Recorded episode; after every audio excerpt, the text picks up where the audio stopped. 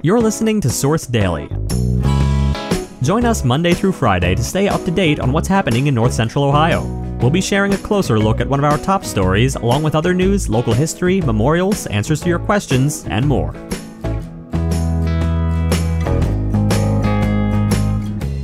Today, more than 9,600 voters in Richland County had requested an absentee ballot or voted early in person by Tuesday afternoon. That's roughly 11% of the more than 81,000 registered voters in the county. Before we begin, we'd like to thank our friends and sponsors at Mechanics Bank. Whether you're looking for a mortgage, a home equity loan, investment services, or just a great local bank, stop by and see us. Head over to mymechanics.com to learn more and find a location that's convenient for you. Now, our feature story. More than 9,600 voters in Richland County had requested an absentee ballot or voted early in person by Tuesday afternoon, according to the local Board of Elections. That's roughly 11% of the more than 81,000 registered voters in the county, about two weeks ahead of Election Day. Jane Zimmerman, Deputy Director for the Richland County Board of Elections, said 3,015 voters had already taken advantage of the opportunity to vote in person ahead of the November 8th general election. Zimmerman explained that Richland County has always been strong in terms of in person early voting.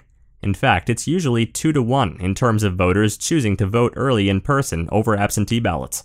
Ohio Secretary of State Frank LaRose announced Tuesday that requests for early in person and absentee ballots totaled over 1 million.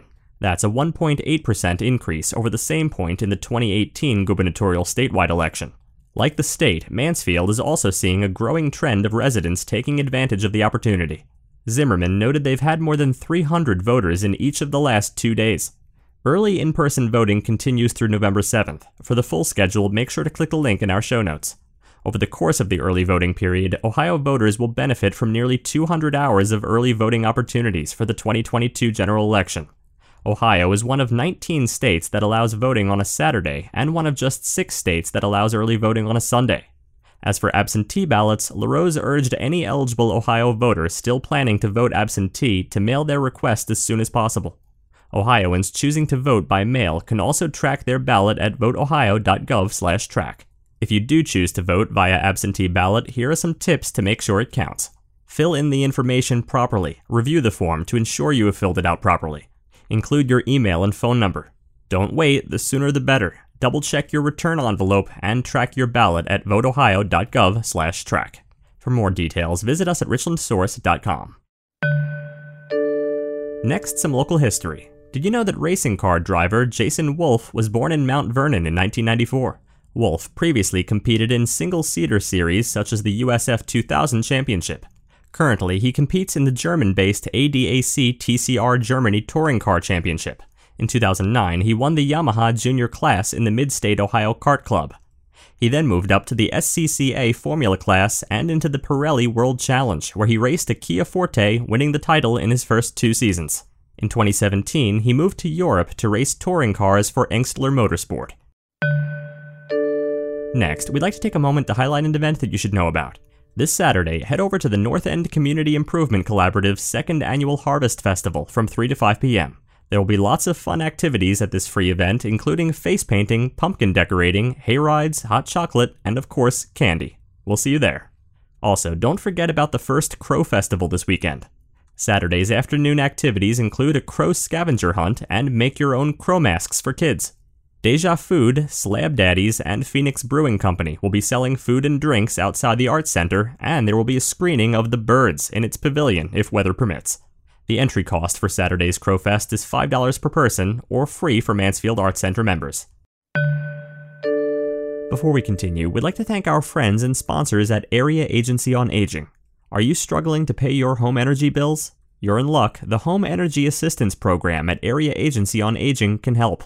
Stop in for an application at 2131 Park Avenue West in Ontario or visit aaa5ohio.org. Finally, we'd like to take a moment to remember the life of Bev Baker of Mansfield.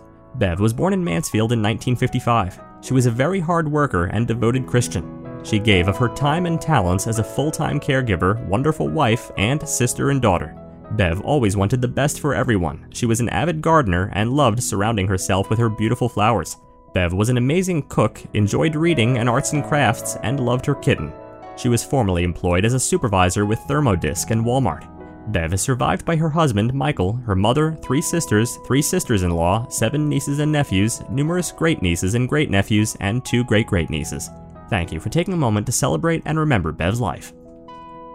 You can submit an obituary for free on Richland Source. To learn more, click the link in our show notes or visit richlandsource.com slash obituaries slash submit.